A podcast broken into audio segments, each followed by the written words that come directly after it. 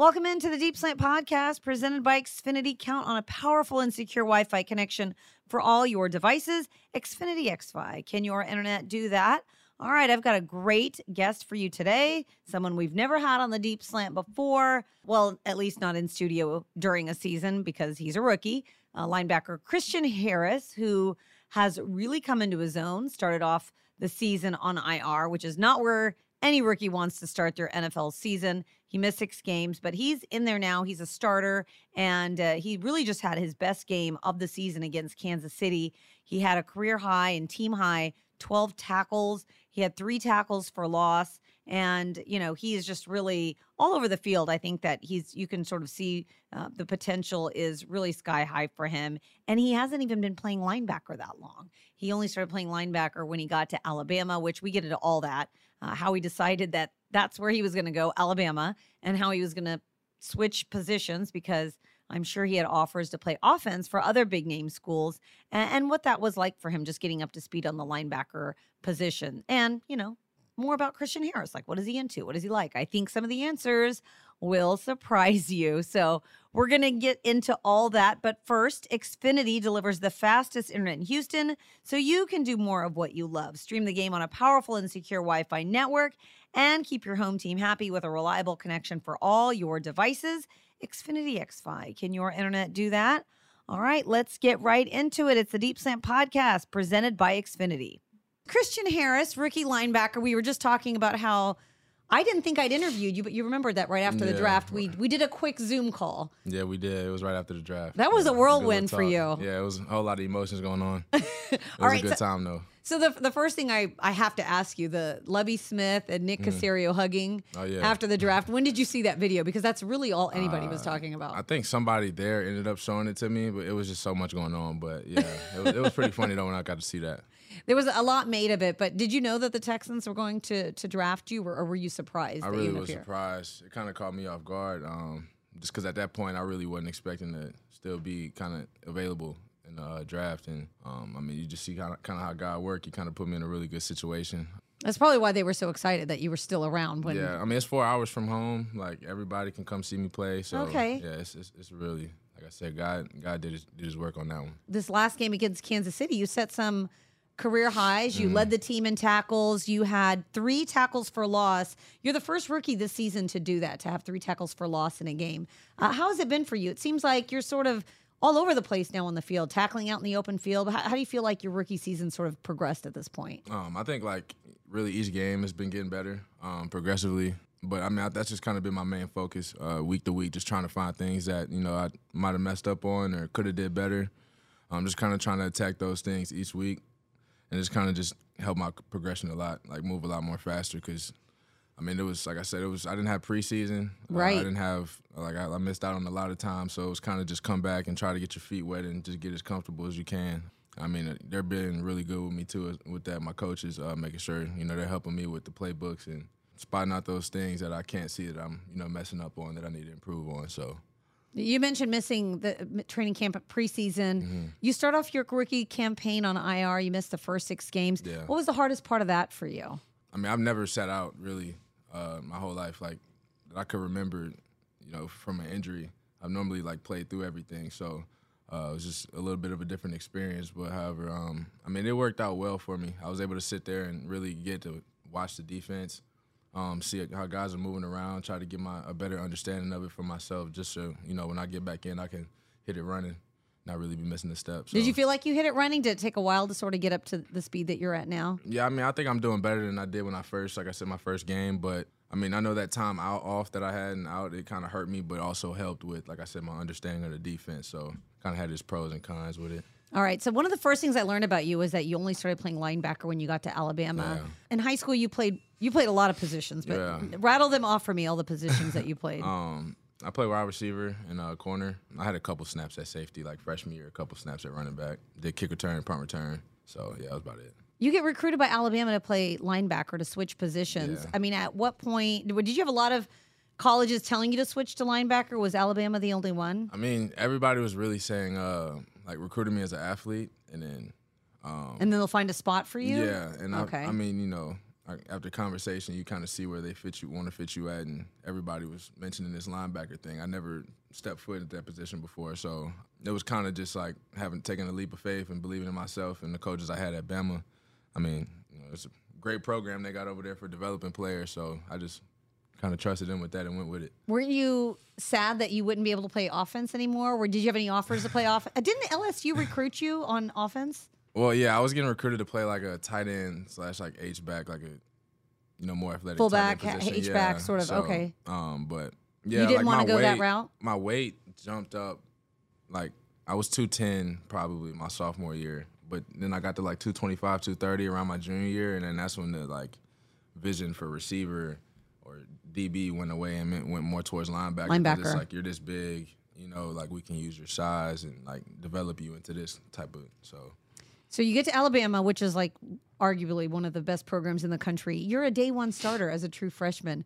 Did that surprise you at all that that the transition that you made, the ability to be a starter on that defense from from the jump?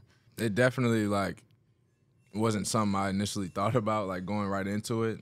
Just because, like you were just saying, I mean, I never played linebacker, so it was kind of just attacking with a mindset of like I'm just trying to find a way to get better, like each and every day. And it was kind of hard. I mean, I only had two months before the first game, so Was it like a cram session that yes, summer? Like, I mean, I didn't re- I didn't start starting until like the second week of training camp, really. So um, I only had like about a month before the season started, but it was just kind of just take that approach, like, okay, we're gonna learn on the fly. Like, you're gonna be learning this whole year. Um, I mean, like growing pains and all of that, but What does that look like? Is- Does that look like you're in the playbook? You're watching other linebackers on film? I imagine before you played linebacker, you probably like what is getting up to speed on the position. Like, how did you get there? In a lot of film study, um, individually and with the coaches. I spent a lot of time up there uh, with the GAs, my position coach, just trying to get as much knowledge as I possibly could because I know I don't, I didn't know it all. I mean, I know I'm still learning now. Like I don't have much experience at that position. It's been three years, so kind of just come, going in there with an open mind. It'll help me when I'm coming to counter with people that have knowledge with it. It's like I can just really be a sponge. You sound like you've got just a really good work ethic, just in learning and putting forth the effort. So, tell, so where does that come from for you? Uh, my my family really, uh, the people that I kind of surround myself with. I mean, I have an older brother. Uh, he played he played in the league with Seattle for two years, three years. And What was your Wake brother's Forest. name? Tyler Harris. Okay. So yeah, he was uh, he got to play D line, moved around a lot with that, and I mean, really, just for me, that was kind of my role model um, since little league, trying to play three sports at a young age like he did. So Mm-hmm. it was kind of my whole life. It was just him kind of you know structuring, making sure I was staying focused, and then. I mean, God just blessed me with good people along the way too. Um, while I'm still doing this journey to, you know, just help me out and give me good pointers. So just trying to like stay open minded and take that advice while I can is just all I'm trying to do right now What was the best advice your brother gave you? really just trusting myself. I think recently he uh something that kind of stood out. He's just telling me to like, you know, take a deep breath to stay balanced, like you know, never getting too high or too low in moments. That's something our coach says a lot too, Coach Miles, but yeah, just kind of helping me stay at a balance any way he can. So All right. So you come from Louisiana. You uh, Derek Stingley's also from Louisiana. Baton and Rouge. Yes, Baton. Rouge. You guys Yeah. played seven on seven growing up. So what With was that like? You get here, you're a rookie. You've got someone that you've known since childhood. Yeah. Uh, how how much easier did that make that for you? I know you guys both sort of went through your injuries at different times, but in just having him here. I mean, it was fun. It's exciting. It was it was not something I thought was gonna happen at all. Sure. That's why I keep you know mentioning just I mean how out of control it, it was for you know the situation to play out the way it did with God having His hand on it. Like I knew Sting since probably high school. You know, mutual friends and us working out together at our high school. We were trying to get him to come to our high school, and then you know we get on the same seven on seven team, and we're playing wide receiver and corner. I was still playing DB at the time. So Okay. I mean, it was just fun to get a chance to, you know, play with him and learn from him and see him play in college and then it played out this way. It's, it's, it made it a lot, a lot more fun for Did you know him through the draft process, or did you connect yeah, with him? There? Yeah, we we stayed in uh we stayed at at uh, Frisco, trained at Exos together. Oh, you so, did in the yeah. off season. Yeah. Okay, so you guys really were Yeah. still connected, even though you didn't know you'd be playing for the Nah, same yeah, team. yeah, for sure. All right, so being from Louisiana, what do you miss most about uh, Louisiana? Mm.